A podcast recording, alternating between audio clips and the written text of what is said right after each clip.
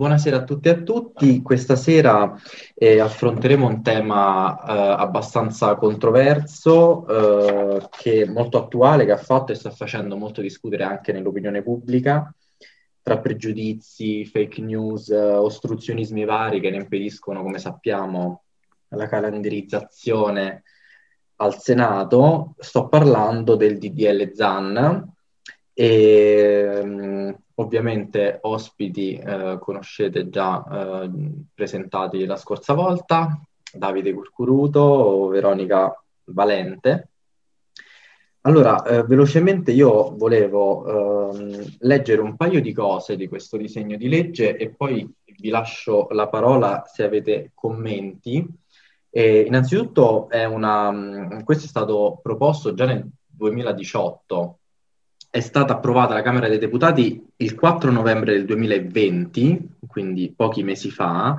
Eh, io qui leggo un'inizia- di iniziativa dei deputati Boldrini, Speranza, eccetera, eccetera, eccetera, anche Bersani, eh, e che ovviamente prende il nome del relatore della Camera dei Deputati, alla Camera dei Deputati, che è Alessandro Zanna. Allora, ehm, L'incipit è questo, misure di prevenzione e contrasto della discriminazione e della violenza per motivi fondati sul sesso, sul genere, sull'orientamento sessuale, sull'identità di genere e sulla disabilità.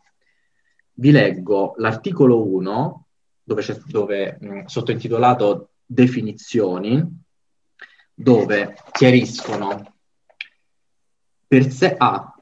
A per sesso si intende il sesso biologico o anagrafico. B. Per genere si intende qualunque manifestazione esteriore di una persona che sia conforme o contrastante con le aspettative sociali connesse al sesso. Per orientamento sessuale C si intende la, l'attrazione sessuale o affettiva nei confronti di persone di sesso opposto, dello stesso sesso o di entrambi i sessi. D per identità di genere si intende l'identificazione percepita o, manifesta, o, manifestata di sé in relazione al genere, anche se non corrispondente al sesso, indipendentemente dall'aver concluso un percorso di transizione. Questo è l'incipit, l'articolo 1, definizioni. E poi dall'articolo 2 comincia, dove in realtà semplicemente si limita a fare delle, mh, mm, come qui dice, delle aggiunte, delle aggiunte a mh, mm, articoli già presenti nel codice penale, il 604 bis e così via, dove vengono aggiunti appunto um, discriminazioni sul sesso, il genere, eccetera, eccetera. Un commento da parte vostra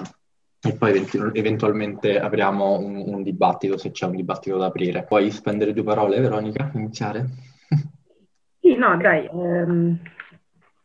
Cioè, già, già, solo come, lo, come si presenta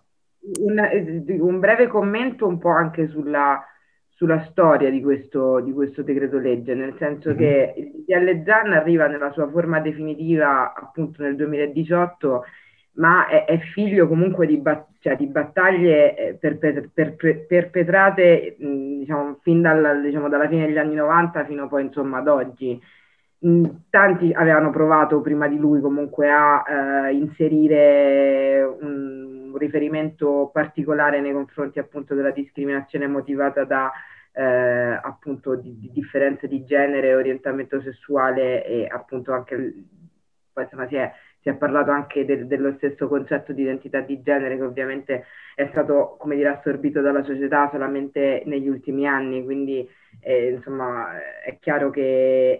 è, è, figlio comunque di, una, di, di un percorso di una storia sì. di una storia e, ehm, Giusto per puntualizzare, il, appunto, come d'altra parte hai detto te, il, il DDL ZAN altro non, si, diciamo, altro non fa che modificare poi effettivamente due articoli del codice penale che appunto sono il 604 ter e il 604 bis, che sono appunto la legge Mancino del, altro non sono che la legge Mancino del 1993, eh, che appunto si eh, aveva l'intento ed ha appunto lo, lo scopo di eh, punire comunque con il carcere insomma, ed altre sanzioni che adesso diciamo, non stiamo qui a specificare, eh, appunto i, i, crimini d'odio perpetra- perpetrati per eh, appunto discriminazione fondati principalmente su motivazioni eh, diciamo etniche o religiose. Quindi insomma effettivamente si va un po' a completare quello che era il messaggio della legge Mancino. Effettivamente però la, la prima legge contro crimini d'odio approvata in Italia risale anco, ad ancora prima, risale al 1975, che era per l'appunto la legge reale, che eh, come dire, è, eh, di, cui si necess- diciamo, di cui si ha effettivamente bisogno in quegli anni, nel senso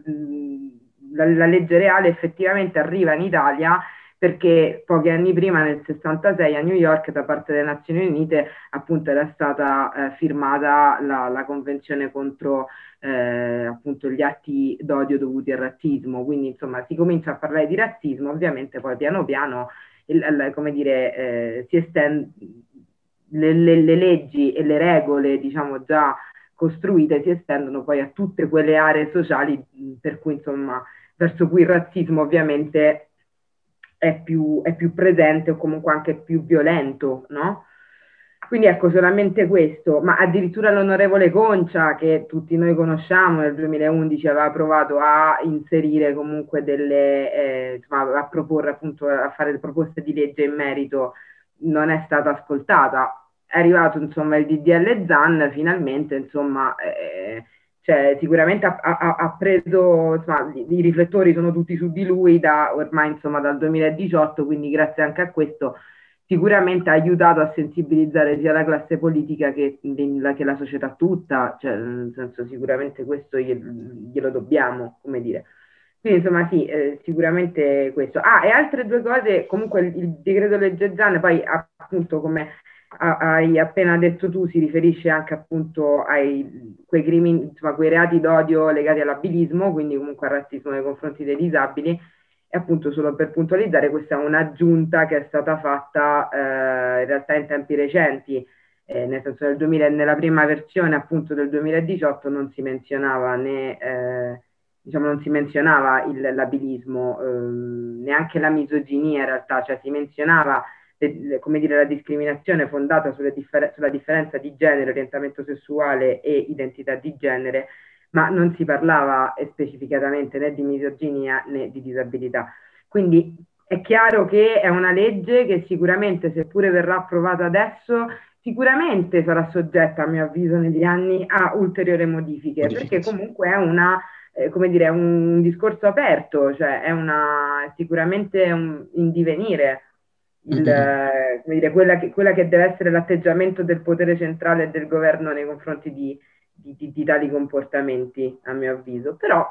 ovvio, sono, io sono ovviamente come credo, insomma, tanti di noi comunque rimango favorevole al, al, al, cioè al decreto legge ZAN perché lo, comunque credo che sia necessario in un paese come il nostro nostro, ma, cioè per il semplice fatto che sicuramente, come tanti altri piccoli fa- passi fatti durante gli ultimi anni,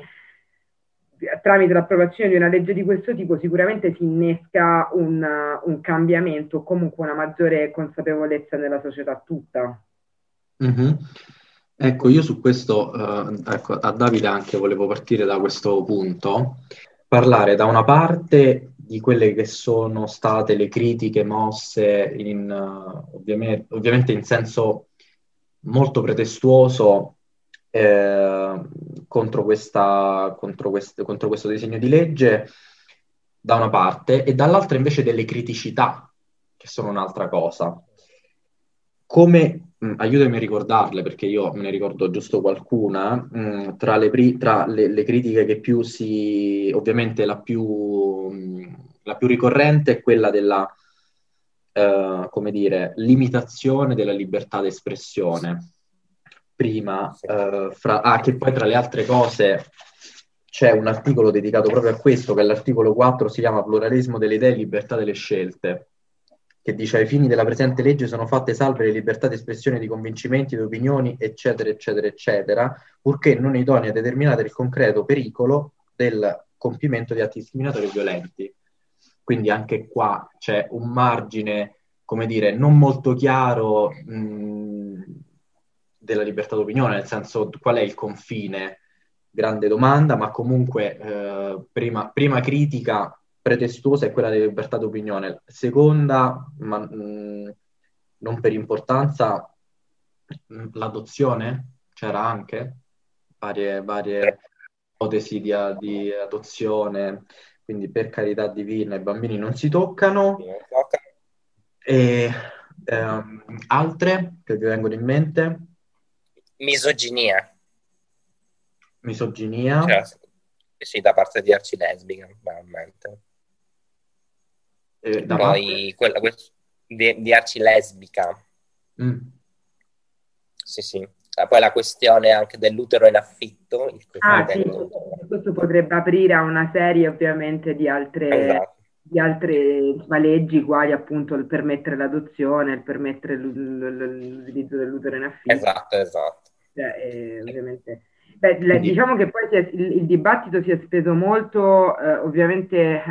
vabbè, viviamo in un paese di matrice cattolica, quindi insomma è normale che sia così da una parte, anche se, cioè, è, meglio, la, la, la, norma appunto riconosciuta da, dalla maggior parte degli, dei, dei, dei, dire, degli abitanti di questo, di questo paese.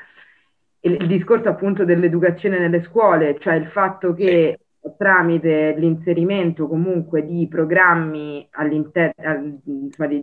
di, programmi di consapevolezza all'interno dei programmi scolastici, cioè dove insomma si parla appunto delle definizioni, si parla sì. appunto delle varie differenze e delle varie, delle varie tipologie di amore, no? Se vogliamo. E anche questo possiamo, come dire... C'è estrema paura che nel momento in cui l'insegnante dice una cosa all'alunno, ma a casa papà e mamma te ne dicono un'altra, è, è ovvio che tutto il potere che, eh, che come dire, l'ideologia conservatrice di, di, di, matrice cattolica, di matrice cattolica appunto che c'è nel nostro paese si andrebbe a sgretolare pian piano perché è normale che eh, se insomma nel momento in cui appunto l'educazione familiare diverge completamente da quella che è l'educazione scolastica. Non che l'educazione scolastica oggigiorno diciamo, avanti grande, un grande contributo, come dire, alla crescita, alla crescita intellettuale dei, dei, soggetti cittadini di questo paese. Io, eh, Io appunto, questa cosa eh, dell'educazione, eh, proprio per specificare, c'è effettivamente un articolo che parla di questo, ma solo esclusivamente in relazione alla giornata mondiale che è stata, che fa parte ovviamente, che è stata come dire, proposta in questo disegno di legge eh, che, vorrebbe esatto, che vorrebbe istituire il 17 maggio in occasione di questa giornata, tra l'altro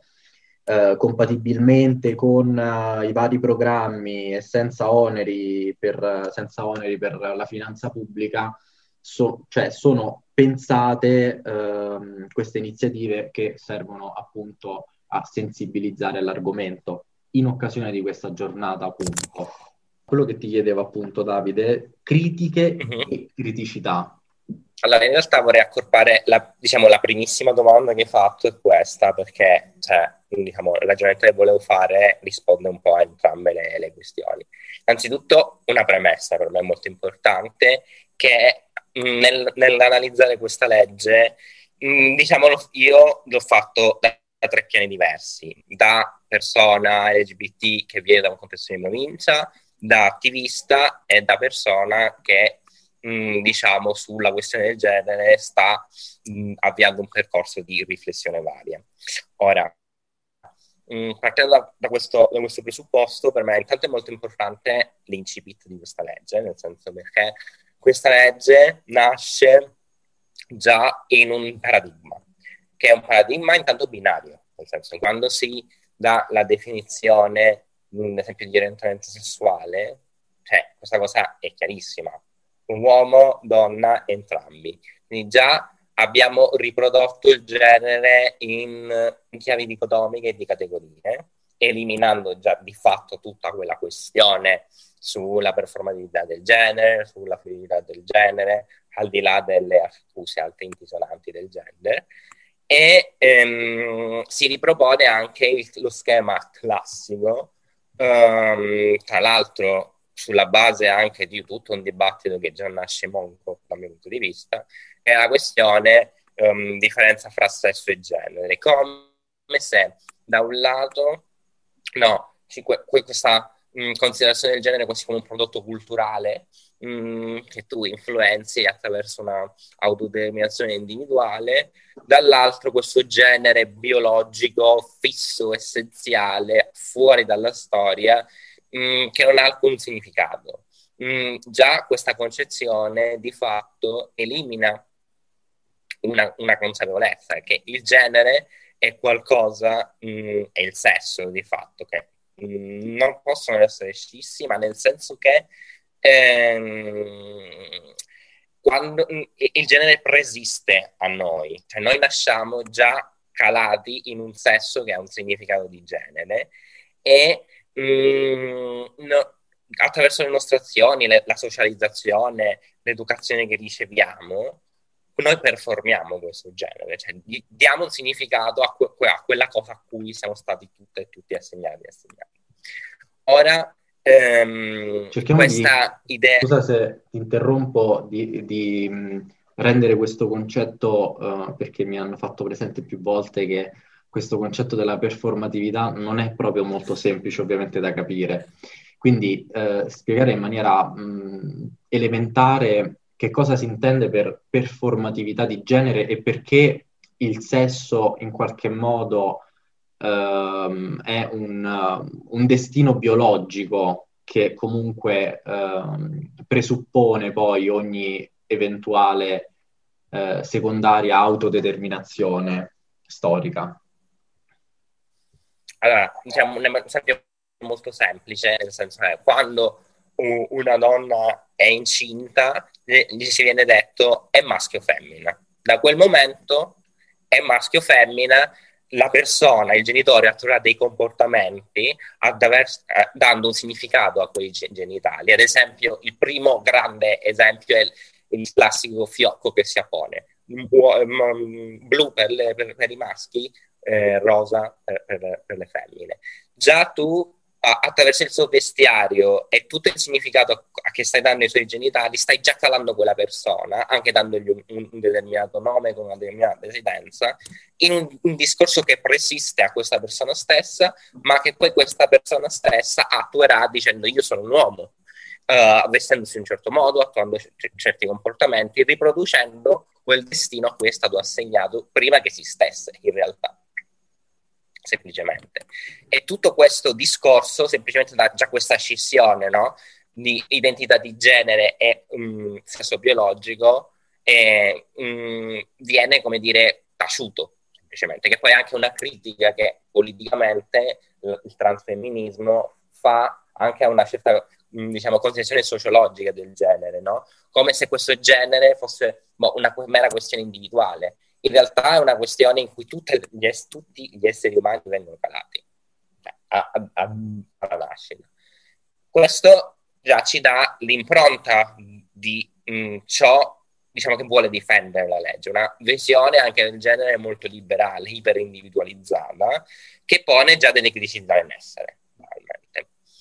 Questo però um, è il discorso diciamo, da analisi in- intellettuale che anche quando arriva diciamo, il, il DDL ZAN, comincia la discussione alla Camera, ci siamo posti come attivisti, attivisti, attivisti. E allo stesso tempo però mh, esiste un'altra esigenza. Evidentemente le persone LGBT, soprattutto le persone che vivono al di fuori delle grandi rete dell'attivismo, delle grandi città, che sono Bologna, Milano, Roma, eh, Torino e qualche altra, in cui evidentemente ehm, la, essere una persona LGBT è più complesso perché non si hanno gli strumenti legali, non, sociali, politici per rispondere a un determinato tipo di violenza e la consapevolezza di essere completamente da solo e di avere un minimo di mh, tutela legale effettivamente risponde a un bisogno, un bisogno minimo a cui semplicemente abbiamo, abbiamo taciuto per anni e anni, ma che effettivamente esiste. Ecco, quindi e in mente, allo... scusa se ti interrompo, le, l'altra mh, pretestuosa critica che viene mossa, che non abbiamo citato ma che è molto presente, che è proprio questa che appen- di cui hai appena parlato, cioè c'è chi dice in fondo, ehm, l- come dire, questo statuto di protezione contro la violenza già esiste, perché fare una legge ad hoc. C'è un soggetto privilegiato che ha bisogno di essere tutelato in maniera particolare rispetto invece a, um, come dire, il resto della comunità cittadina? Evidentemente, cioè,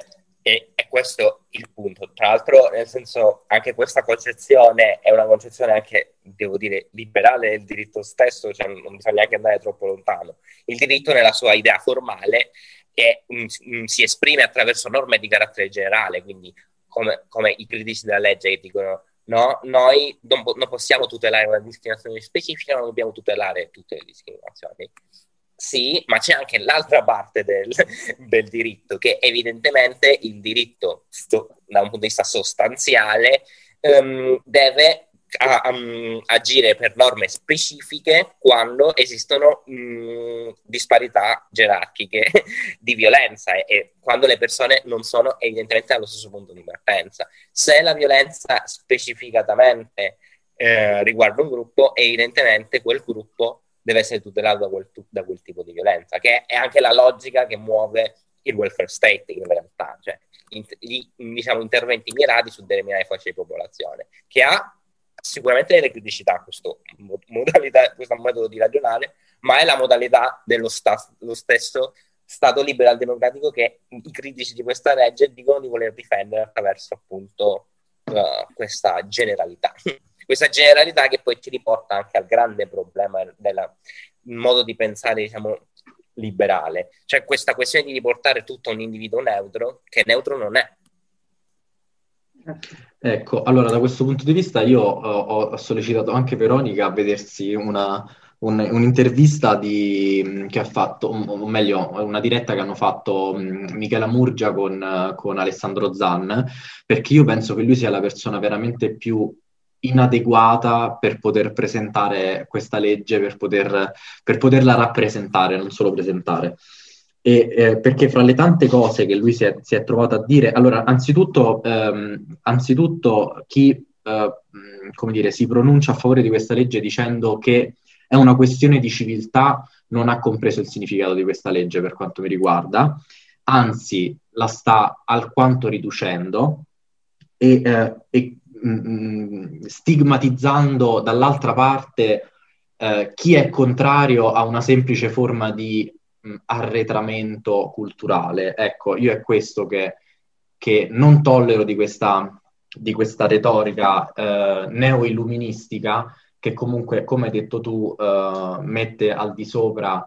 al, in generale al di sopra del, della storicità delle comunità, del loro, del loro, del loro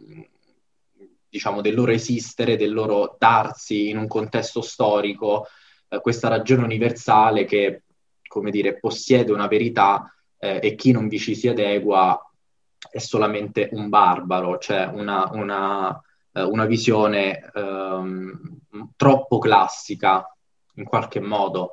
eh, anche dell'interpretazione che noi stessi diamo mh, all'essere umano, tra molte virgolette, no? mi, mi, rimane, mi rimane talmente classica che, che contraddice completamente il presupposto di questa, di questa legge, paradossalmente, perché se questa legge poteva avere, come dire, um, un riscontro, era proprio quello di decostruire questo generale di cui tu hai parlato, cioè questa visione generale e al tempo stesso mh, molto asfittica dell'essere umano che effettivamente impedisce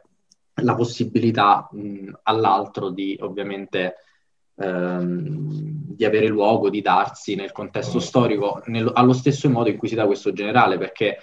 sappiamo che per quale motivo il, il sistema liberale tende a tutelare eh, il soggetto e non la comunità, eh, mh, cosa che questo l'abbiamo detto tante volte, eh, è quella che abbiamo già nominato essere appunto la famosa democrazia immunitaria, cioè che spinge verso l'immunizzazione dei soggetti e quindi eh, effettivamente questa distinzione fra gi- diritto generale e diritto particolare viene a cadere perché ormai non esiste più un soggetto generale, esiste esistono questa, quello che abbiamo già nominato in altre conversazioni, questa frammentazione delle soggettività che a sua volta richiede il diritto che possa tutelarli in maniera particolare perché? Perché lo spazio pubblico in cui queste soggettività vanno ad esistere fondamentalmente è performato su questa idea invece generale del soggetto, per cui per quanto è vero che esista un'idea, una, come dire, un diritto che già tuteli contro la violenza, ma se io sono in stazione eh, e vengo picchiato perché eh, mi sto, come dire, sto fornicando con, con una persona dello stesso sesso e vengo picchiato, quella violenza a tutti gli effetti è una violenza che performa lo spazio pubblico, fondamentalmente lo restituisce ogni volta, cioè gli ridà una forma. È come se um, ogni volta ridiseg- ridisegnasse i confini dello spazio pubblico e questa legge in questi termini mh, dovrebbe in qualche modo avere la possibilità di tutelare le persone che vengono aggredite per questi casi particolari, ma non abbatte il confine già ormai performato dello spazio pubblico. Questa è la, è, è la criticità che io, che io, in qualche modo um, volevo sollevare. Non so se sono stato chiaro, cioè mh, mm, possiamo continuare a proteggere i soggetti particolari, ma lo spazio pubblico continua ad essere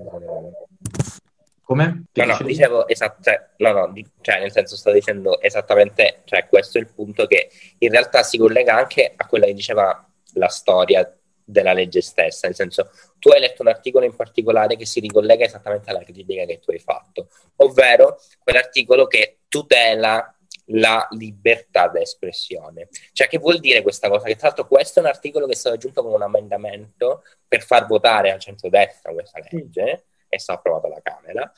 eh, ribadendo una cosa in realtà, cioè anche questa questione civiltà e inciviltà va a oscurare il punto centrale della violenza di genere, ovvero che è una violenza strutturale al contesto in cui viviamo. Non è un'eccezione, una violenza d'eccezione, non è una violenza che ricade contro degli individui, ma è una violenza che esiste già strutturalmente nello spazio pubblico in cui viviamo, perché lo spazio pubblico in cui viviamo è uno spazio pubblico per un soggetto che non è neutro, è l'uomo bianco, eterosessuale e borghese. E la questione dello spazio pubblico mette insieme tante cose e ed, è, così, ed è, è autoevidente in questi casi, nei casi di omofobia, nei casi di catcalling, nei, in tutte que, quelle microviolenze che poi diventano macroviolenze,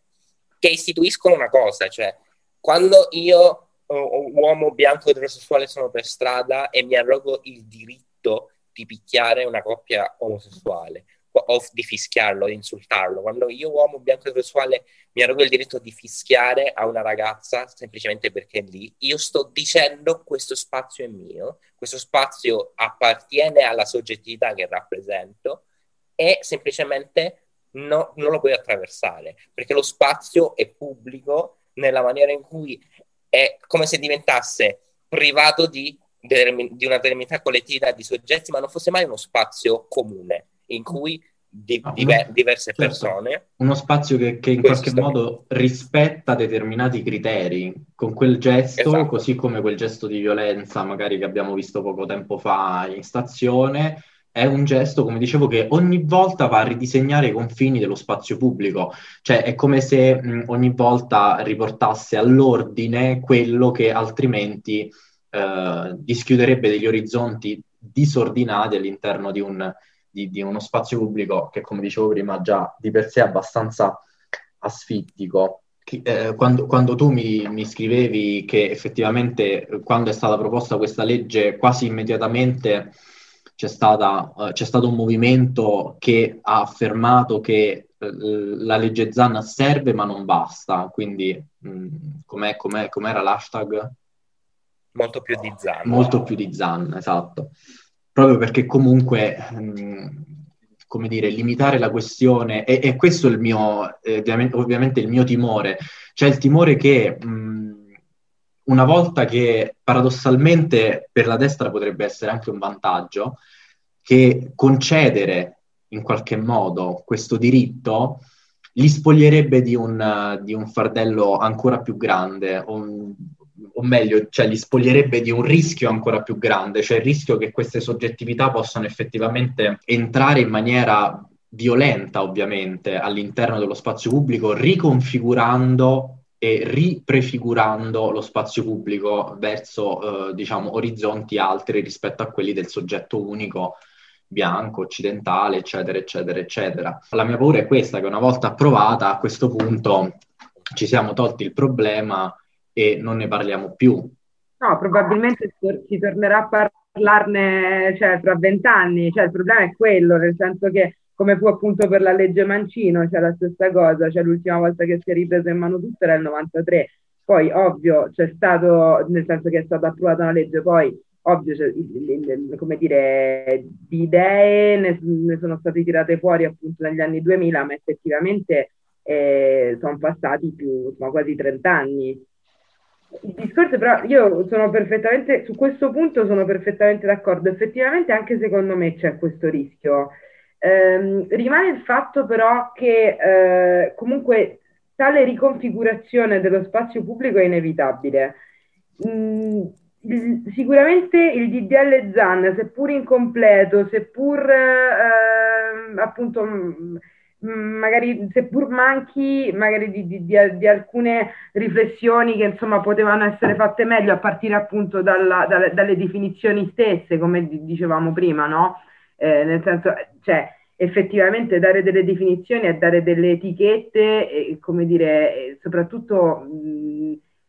come d'altra parte riconosceva Davide mh, prima, eh, in realtà nella parola sesso, se vogliamo, cioè possiamo già inserire quello che è appunto il, il concetto di, di, genere e identità di genere, nel senso che non, non, voglio, cioè nel senso non voglio sminuire sicuramente le, le varie definizioni, però il discorso per esempio che ti facevo anche ieri cioè, se vogliamo, basterebbe l'articolo 3 della Costituzione italiana, cioè, nel senso, l'articolo 3 de- della Costituzione italiana cioè, condanna ogni comportamento che vada, eh, com- come dire, a, a, a minare l'eguaglianza fra i cittadini, nel senso, testualmente... Eh, cioè, testualmente l'articolo 3 dice, dice, appunto tutti i cittadini hanno pari dignità sociale e sono uguali davanti alla legge senza distinzioni di sesso, di razza, di lingua, di religione, di opinioni politiche, di condizioni personali e sociali. Cioè, eh, è chiaro che già nella parola, cioè se vogliamo, nella parola sesso c'è tanto, cioè nel senso c'è, c'è tanto. È ovvio che poi eh, l'opinione pubblica nel corso, degli, de, nel corso, degli, ultimi 30-40 anni ha, ha, tirato fuori ovviamente altre, altre definizioni, nuovi, nuovi, spazi in cui riflettere. Eh, però, come dire, come d'altra parte dicevi te, mh, mm, sì, non basta, però è già qualcosa, nel senso è sicuramente già un passettino avanti che può, eh, come dire, innescare o come dire, una, appunto una riflessione, una, un'acquisizione di consapevolezza da parte di, quelle, di, di, come dire, di quei gruppi sociali che di consapevolezza ne hanno zero al momento, cioè tra, tra cui appunto il, come dire, il discorso appunto dell'uomo eh, e dell'uomo bianco etero, eterosessuale benestante e sano, cioè mi sento di dire perché poi c'è anche il mhm. discorso dell'abilismo, cioè eh, nel senso è, voglio dire, purtroppo lì ce n'è poca, di, in molti ce n'è poca di consapevolezza. È chiaro che serve un'azione da parte del governo. Ok, è incompleto, va bene uguale, cioè nel senso intanto facciamo qualcosa. Guarda, cioè, questo, questa cosa che stai dicendo, um, per me è cioè, veramente importante quella, il, la citazione che tu hai fatto dell'articolo della Costituzione, perché rende sempre più evidente che cosa?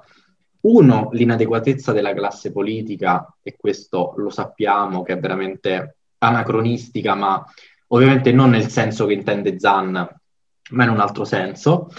ehm, e la, l'inadeguatezza della democrazia, cioè una democrazia che, cioè perché dico inadeguatezza della classe politica? Perché non è tanto il discorso che abbiamo già fatto la, la, la volta scorsa della competenza o della mancanza della competenza, no, piuttosto è il contrario cioè il fatto che si affida fin troppo alla competenza, in maniera quasi fideistica, cioè verso questo sapere che eh, presunto neutro, presunto neutro che a tutti gli effetti interrompe il dialogo. Ecco, la democrazia è questo, la democrazia è dialogo, dialogo nel, nei termini della partecipazione, dialogo nei termini proprio in maniera il, il più possibile eh, scevra da... Um, effettivamente dal potere, cioè dal potere dell'uomo sull'uomo, no? Perché effettivamente il dialogo permette questo, Mm, effettivamente fa scadere un po' in questo senso la democrazia e questo lo stiamo vedendo in maniera particolare in questo periodo, al di là che esercizio tecnico di pochi, adesso in maniera molto particolare, ma poi anche ehm, diciamo, quell'aspetto della democrazia che già Tocqueville, già eh, Stuart Mill, già tanti altri pensatori, ovviamente non solo loro, eh, avevano denunciato, cioè il rischio della dittatura della maggioranza, cioè che la democrazia che chiude, che interrompe il dialogo, il dialogo si intende il dialogo con il popolo inteso come ehm, insieme politico, cioè come il politico che effettivamente avanza nello spazio pubblico, no? Quando interrompe questo dialogo diventa un, una dittatura della maggioranza, cioè questa o quella maggioranza effettivamente si impone in maniera verticale sulle sorti mh, di tutta la popolazione o in, in, generale, poi tra l'altro considerando il, il sempre meno uh, potere che effettivamente mh, detiene anche la minoranza, che poteva essere fino a qualche tempo fa una buona forza di resistenza, ma che ormai eh, in realtà è, è, è fin troppo eh, collusa realtà con la visione, della, con la, con la visione maggioritaria dell'economia, della politica e così via. Quindi eh, dicevo l'articolo della Costituzione perché a tutti gli effetti, se la politica e quindi per politica si intende anche proprio l'organizzazione politica di uno Stato che comprende anche magari il potere giudiziario, effettivamente ragionasse nei termini non della protezione, della garanzia, della tutela, eccetera, eccetera, ma nei termini del, dialogici, nei termini del dialogo, nei termini della partecipazione, non ci sarebbe neanche bisogno di questa legge, perché come dici tu, c'è già un articolo, basterebbe che questo articolo non fosse istituzione, capito, che si impone, ma che effettivamente ragiona in termini dialogici e quindi ogni volta viene riattualizzato storicamente, basterebbe questo per, ehm, per evitare che si, che si generi quella, come dire, eh, quell'insieme fin troppo esagerato di burocrazia, legislatura. questo non succede effettivamente, che non si fa altro che rimpinzare il codice penale di leggi eh, esplicative, se vogliamo, cioè nel senso sono leggi tese a spiegare cioè, come dire, appunto... per, sempre per limitare sempre di più la libertà di interpretazione, cosa che invece secondo me non, non andrebbe limitata, ma andrebbe semplicemente come dire, rivalutata, cioè eh, è, impossibile, è impossibile pensare la politica senza interpretazione, è impossibile. È impossibile. Ma a tal proposito, infatti, scusa se ti, se ti Perché politica senza interpretazione sarebbe semplicemente potere, esercizio esatto. di potere. Esattamente. Io volevo, dire, no, volevo chiedere una cosa a Davide, eh, c'è una sollecitazione ehm, che riguarda proprio quello che tu dicevi prima della libertà d'opinione, cioè è venuto fuori eh, in maniera, ne abbiamo già discusso noi tante volte, in maniera sempre più chiara, soprattutto grazie a questa pandemia, e, ehm, la vacuità, come dicevo l'altra volta, della parola libertà, quanto è, è, è vacua una parola come libertà se è una parola che in qualche modo riconosce l'altro solo dopo se stessi no? Sì. Questo riconoscere l'altro solo, com- solo, in funzione di se stessi, solo in funzione di- della libera scelta di riconoscere o meno l'altro. Mm-hmm. Questa è l'assoluta vacuità della parola libertà che ovviamente, come dire, ehm, liberandosi dell'altro diventa semplice, diventa semplice arbitrio, secondo me, sì, per sì. quanto mi riguarda. Cioè, anche questo concetto è una libertà del soggetto, nel senso un soggetto che parte da sé, da questo io sovrano, che riconosce l'altro semplicemente in funzione di sé, come uno strumento che, e poi alla fine, anche se vai a unire, diciamo, le varie critiche sociali mh, mm, che si sono fatte, diciamo,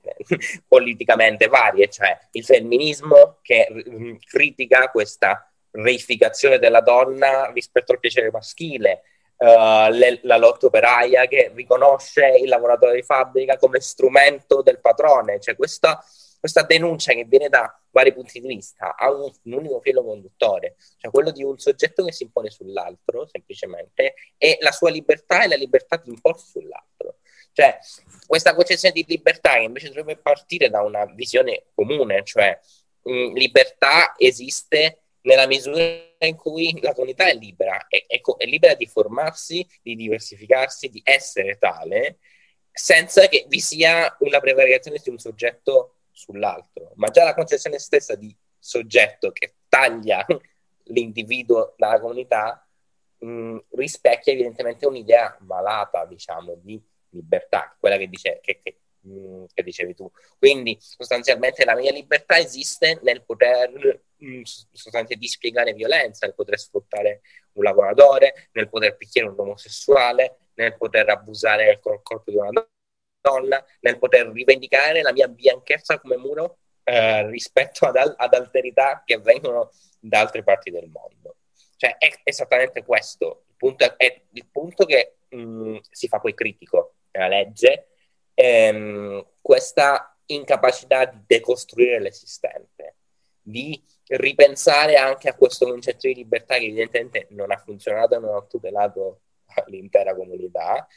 però che si, po- che si, è posta anche come ragionamento rispetto a quello che dicevamo prima, molto più leggermente. Cioè noi come attivisti e attivisti abbiamo riflettuto molto su questa cosa. Cioè, cosa, cosa facciamo di questa legge? Mm, la rifiutiamo in toto perché evidentemente parte da presupposti sbagliati, però allo stesso tempo questa legge mh, mm, va a fornire degli strumenti che, alle persone che purtroppo non, LGBT che non sono nella comunità, evidentemente qualcosa può servire. E non sto parlando in realtà solo degli strumenti penali e sanzionatori, che in realtà sono paradossalmente la parte meno importante di questa legge, ma mh, la possibilità banalmente di agire tramite i consultori, che secondo me è la parte più interessante della legge. Anche le case Beh, rifugio, c'è tutto quel progetto anche che è molto interessante, che in realtà è già partito, in realtà è, ha già inizio, hanno già iniziato ad implementarlo, cioè il fatto di poter appunto andare a chiedere aiuto effettivamente ad essere accolto. Perché tra l'altro, cioè, questa è una questione che può essere interessante e permeabile, perché si rivolge effettivamente ai soggetti collettivi. Perché nei consultori, probabilmente come la, la storia dei CAV, dei centri antiviolenza femministi, nascono da questa esigenza come strutture istituzionali, ma che sono attraversate da, diciamo, soggetti collettivi, ecco, che si mm, offrono, diciamo, de, anche de, danno degli stimoli, ovviamente con tutti i limiti che questa cosa può sicuramente avere, ma avere dei presidi, cioè anche facendo attività di volontariato in, in centri per la prevenzione sessuale, banalmente eh, questi centri community based mh, mm, offrono diciamo dei, dei, delle possibilità, degli spazi quantomeno che proteggono da un, uno, dallo, dallo, spazio pubblico, mm. degli spazi che, di comunità che hanno il rischio anche di chiudersi in se stessi, ma quantomeno offrono una possibilità di esistenza a delle persone che altrimenti non, non avrebbero nemmeno questo. Allo stesso tempo però si ripone di nuovo il grandissimo problema che è quello del dialogo politico. Cioè questa legge sarà costruita male perché banalmente esistono dei soggetti collettivi che parlano da, da, anni e anni di queste cose ma che non sono stati minimamente coinvolti perché il processo di legislazione in, in, in, diciamo, nello stato del soggetto, nello stato libero democratico parte da questa visione tecnica e verticale in cui ci sono i parlamentari banalmente che decidono cosa è meglio per noi quando ci sono intere comunità che hanno dei progetti pronti da anni mm. e che non stanno, non stanno minimamente ascoltate. Quindi noi come comunità che non siamo state minimamente ascoltate, sicuramente ci incazziamo perché adesso, un piano noi ce l'avevamo pronto da, da tempo, non ci avete ascoltato, avete fatto questa legge che non è un granché, ma allo stesso tempo ne riconosciamo quantomeno un'utilità sul breve periodo, però allo stesso tempo ve lo diciamo molto più di legge ZAN, perché questo non è l'orizzonte con cui potete chiudere questa questione.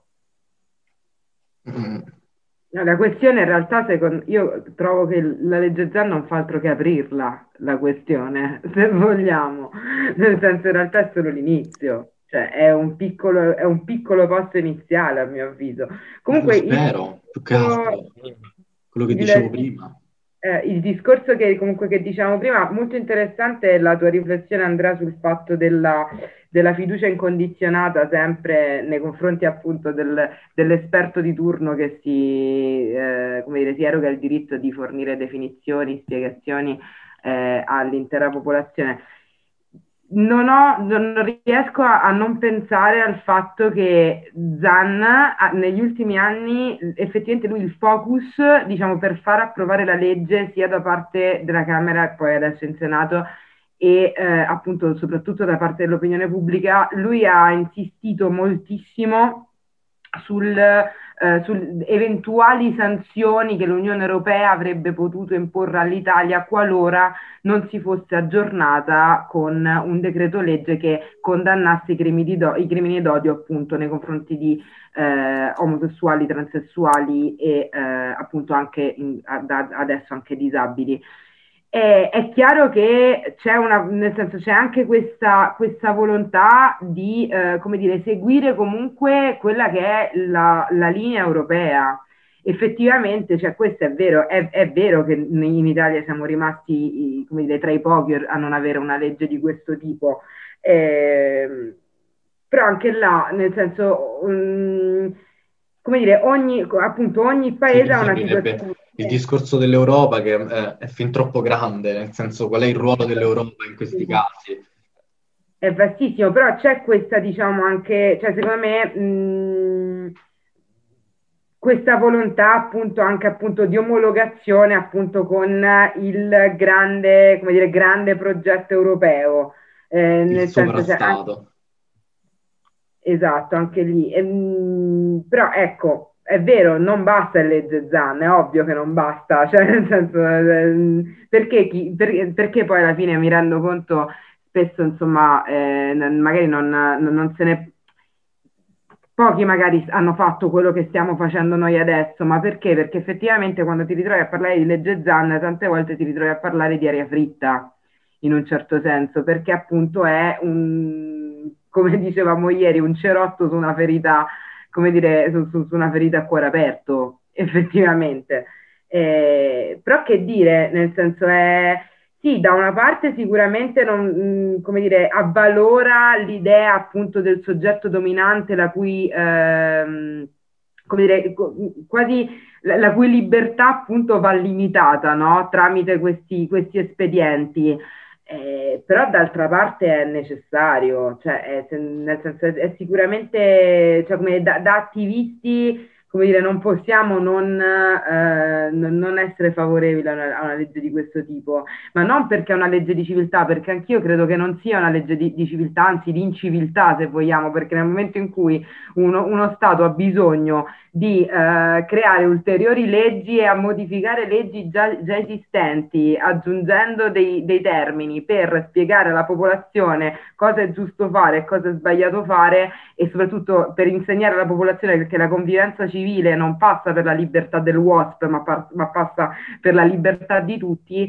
è, è la legge dell'inciviltà, se vogliamo. Ma io quasi quasi, quasi, quasi lo rivendico, nel, esatto. senso, nel senso, che io eh, cioè, rivendico, la, rivendico la, come dire, il carattere incivile di questa legge, ma nel senso, che, eh, nel, nel senso proprio di, come, di, come dicevo prima, eh, di, di, di, questa spinta in qualche modo che che si, che si iscrive, o, o meglio che, che, si intromette in maniera violenta dentro una civiltà che ormai mh, ha ben poco da dire, no? Proprio perché Infatti... piuttosto che libertà io di nuovo riparlerei di responsabilità, che è un discorso che viene sempre dopo.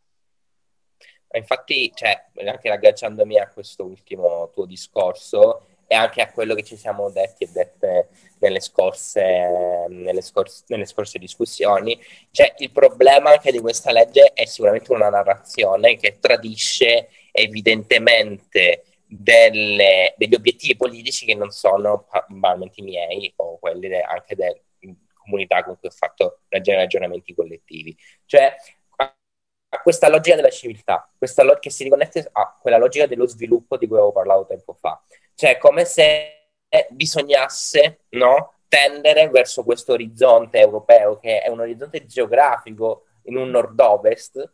che, a cui bisogna tendere, ma mentre la questione del, della violenza di genere viene come dire, depotenziata da questa narrazione che non ne riconosce la strutturalità e allo stesso tempo l'assorbe, diciamo, in questa idea di civiltà in cui in, real- in cui in realtà non, di cui non facciamo parte. Questa cosa, secondo me, è, stata, è anche come venga, viene stata in maniera strumentale, attenzione, per riaffermare il potere. Mi, mi, ricordo di una discussione, soprattutto di un post del Partito Democratico, riguardo a quello che sta succedendo in Polonia sulla comunità LGBT. Mm tutte le accuse che sono state fatte dal Partito Democratico nei confronti del governo polacco sono state esattamente questo. Non si confanno allo spirito europeo, bisogna difendere la comunità LGBT eh, dai bifolchi polacchi dell'est sostanzialmente, in cui la, la critica del, di genere non è una vera critica del genere, ma una critica, ma una, mh, mm, diciamo, uno strumento un dispositivo attraverso cui il potere si legittima. Dice, in, in, una gerarchia in cui tutte le cose vengono confuse, no? Perché quello per cui era criticato il governo polacco non era la sua omofobia, ma la sua posizione a destra rispetto alla direttrice nord-ovest. E quindi io legittimo il mio potere sulla periferia d'Europa mh, dicendo sostanzialmente che siete omofobi. Ma quando uh, le stesse cose che sono successe in Polonia succedevano in Italia con il congresso della famiglia, succedevano in Spagna, succedevano in, in, nell'Europa continentale. Nessuno ha avuto nulla da ridire e nessuno ha avuto nulla da ridire nell'Unione Europea per vent'anni per quello che è successo in Italia. Cose, che ha fatto le stesse cose che perché il governo polacco ha fatto negli ultimi due anni e nessuno ha avuto nulla da ridire. Evidentemente quindi questa narrazione della civiltà deve essere spezzata e mi ricordo questo articolo che ha prodotto um, un, diciamo, hanno prodotto de, diciamo, de, dei militanti del laboratorio su mascheramenti di Bologna che si chiama Il tempo di essere incivili in cui analizza la questione omosessuale eh, e LGBT in generale alla, e la unisce alla questione del meridionalismo dicendo noi come Froce come meridionali, dobbiamo rivendicare il tempo di essere incivili, perché questa civiltà che in realtà ci fa schifo. Non, mm. non, non fare questi discorsi per tendere a questa civiltà, civiltà da cui siamo esclusi, ma mettere in discussione in, la civiltà stessa. Mi voleva, volevo affrontare un ultimissimo discorso che hai citato tu prima, cioè la presenza delle donne dentro questo discorso, quindi della violenza di genere strettamente connessa a, alle donne e quindi anche l'accusa di misoginia che viene mossa contro questa legge. Non so se tu hai qualcosa da dire in merito, cioè il fatto che sembra che il, il genere, um, la questione di genere, quindi la violenza sulle donne, venga messa in secondo piano rispetto a soggetti che assurgono, diciamo così, a soggetto modello privilegiato di questa, di questo, di questa legge. Allora, qui in realtà si, ha, si, si avrebbe un discorso enorme,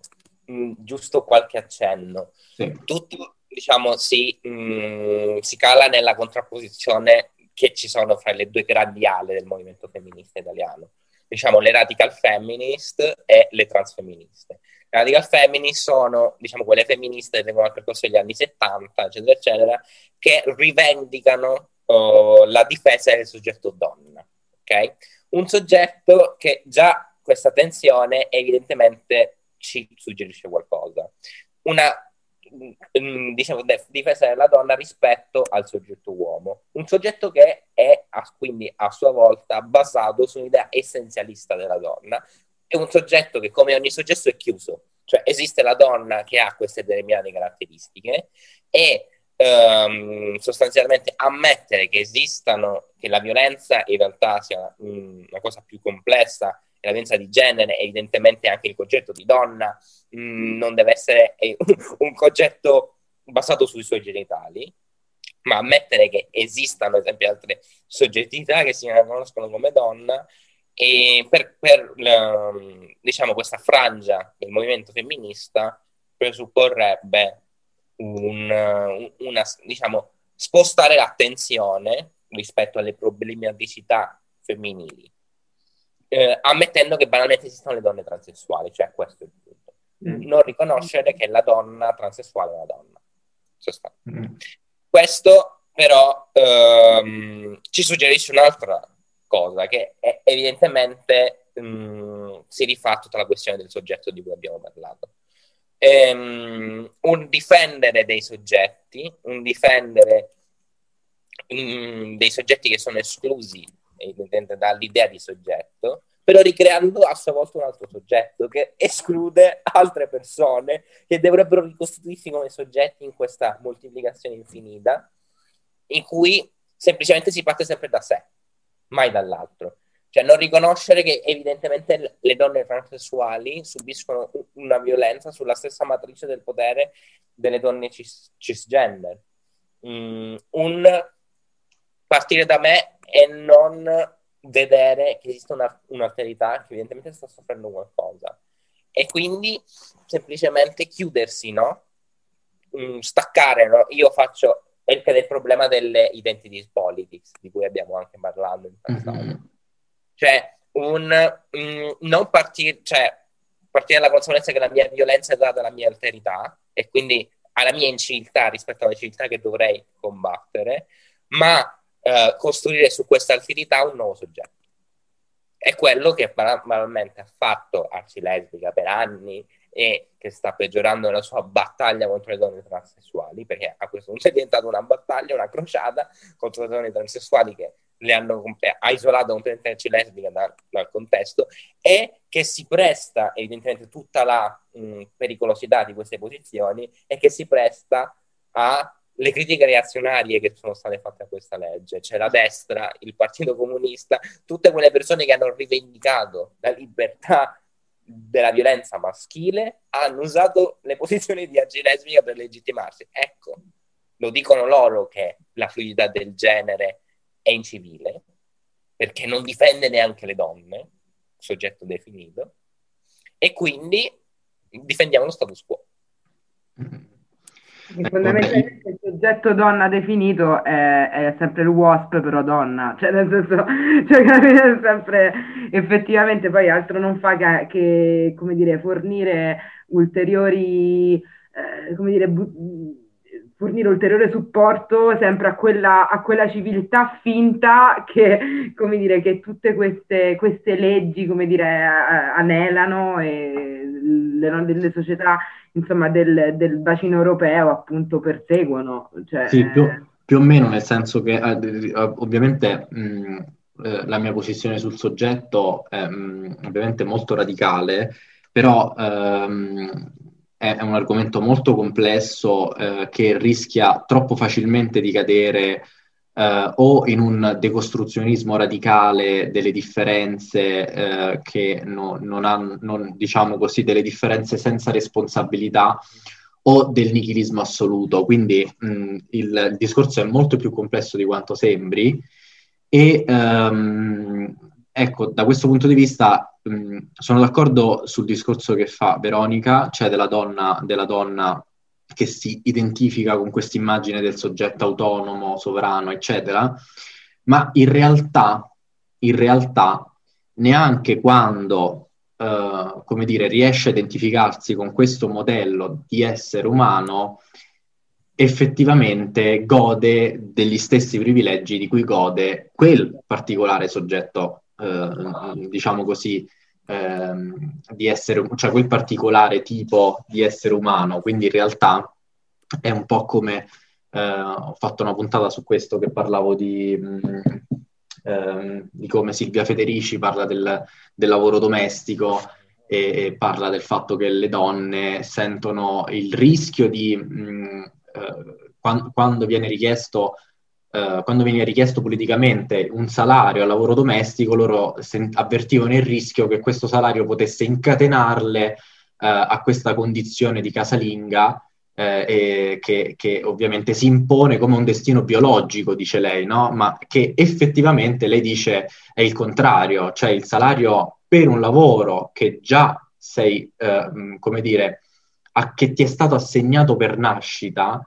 lo riconosce come lavoro e non, cioè dice dove inizia il salario, cioè dove c'è il salario per il lavoro domestico, inizia il lavoro e finisce la natura, dice lei, no? E questa infatti è un'espressione eh, che ovviamente rivendicavano le, le femministe di quegli anni e che non hanno niente a che vedere con il femminismo liberale di adesso, di quel, quello che nominava prima Davide, perché effettivamente rivendicano il contrario, cioè rivendicano il, la possibilità di lavorare due volte, uno come donna, naturalmente definita, tra molte virgolette, e secondo come donna, eh, come dire, come soggetto libero all'interno del mercato. Va bene, non so se avete qualcos'altro da aggiungere, altrimenti... Volevo aggiungere un'ultima cosa molto, molto velocemente, cioè il punto, appunto, cioè anche ricollegando a quello che diceva Andrea, è anche uscire da questa logica, come diceva anche molto bene Judith Butler, del femminismo dell'uguaglianza versus femminismo della differenza. Perché da un lato mh, mm, la critica che muovono le femministe radicali che rivendicano la loro differenza mh, mm, soggettiva e chiusa eh, impenetrabile è quello di spogliare la differenza del suo carico decostru- decostruttivo e quindi riprodurre questa neutralità che neutra non è, ma dall'altro evidentemente eh, um, focalizzarsi sulle differenze e chiudere l'identità su, su, su determinati soggetti mh, mm, rischia di escludere l'altro dalla riflessione politica. Mh, mm, quando il punto è ragionare su mm, cosa, cosa significano hanno queste mh, differenze a partire dall'altro, non da noi stessi e stesse. Ripensare quindi la differenza in termini di alterità e comunità con l'altro, altrimenti mh, evidentemente ricadremo sempre nel riprodurre de- dinamiche escludenti. Chiaro, perché punteremo sempre a tutelare il soggetto piuttosto che la comunità perché poi è, è poi vabbè dico l'ho questo semplificato troppo cioè magari nella mia espressione l'ho semplificato troppo però poi effettivamente sono sempre no, no. puntate a, a, tutelare il discorso il ripeto è molto complesso in realtà perché il rischio è, è questa oscillazione fra soggetto e collettività che è un'altra cosa che effettivamente mh, è una forma politica posta in essere nel Novecento, di cui ci sono ancora dei residui in giro per il mondo, che è altra cosa dalla comunità, questo, questo concetto della collettività, ma questo è un discorso che si aprirebbe ancora più grande. E eh, io un'ultima battuta invece volevo farla sul discorso che faceva sempre Veronica della civiltà, che abbiamo, che abbiamo ripetuto, mh, che mi sembra proprio perché eh, io penso che, mh, mm, che, questo non possa essere un argomento mosso a favore di... perché il discorso della civiltà e dell'inciviltà mi sembra, oltre che una grandissima semplificazione, perché ovviamente il concetto di civiltà è un'astrazione di cui non abbiamo effettivamente dei chiari, come dicevamo prima, dei chiari confini no? geografici di questa civiltà. Qual è questa civiltà? Questa, quella. Più che altro ehm, il fatto che appellarsi al concetto di civiltà mi sembra un modo per liquidare con semplicità quello che semplice non è. C'è un, un, discorso tanto complesso quanto quello del genere e del sesso, della sessualità, dell'orientamento sessuale all'interno di un contesto politico viene semplificato per evitare di affrontarlo nella sua complessità e, semplice, e, e ciò che, come dire, non corrisponde a un certo progetto di progresso semplicemente viene stigmatizzato come incivile, no? Ma il rischio è che in quella forma di inciviltà in realtà ci possa essere, eh, ci possono essere delle forme di miglioramento in realtà mh, mm, di, di, di, di, quello che noi appunto, come dicevamo prima, concepiamo come uh, una legge di civiltà. No, tanti, tanti l'hanno definita proprio legge di sì. civiltà. Cioè, esatto. senso, c'è proprio questa, questa definizione sì. che... Cioè, anzi, Vabbè, è io, io vi ringrazio e mh, ovviamente chi, chi, ci ha ascoltato a riseguire, ascoltare i vari, le varie puntate anche su, sulle piattaforme podcast. E vabbè, vi saluto, una buona serata. Grazie a te. Grazie mille, ciao. Grazie, ciao.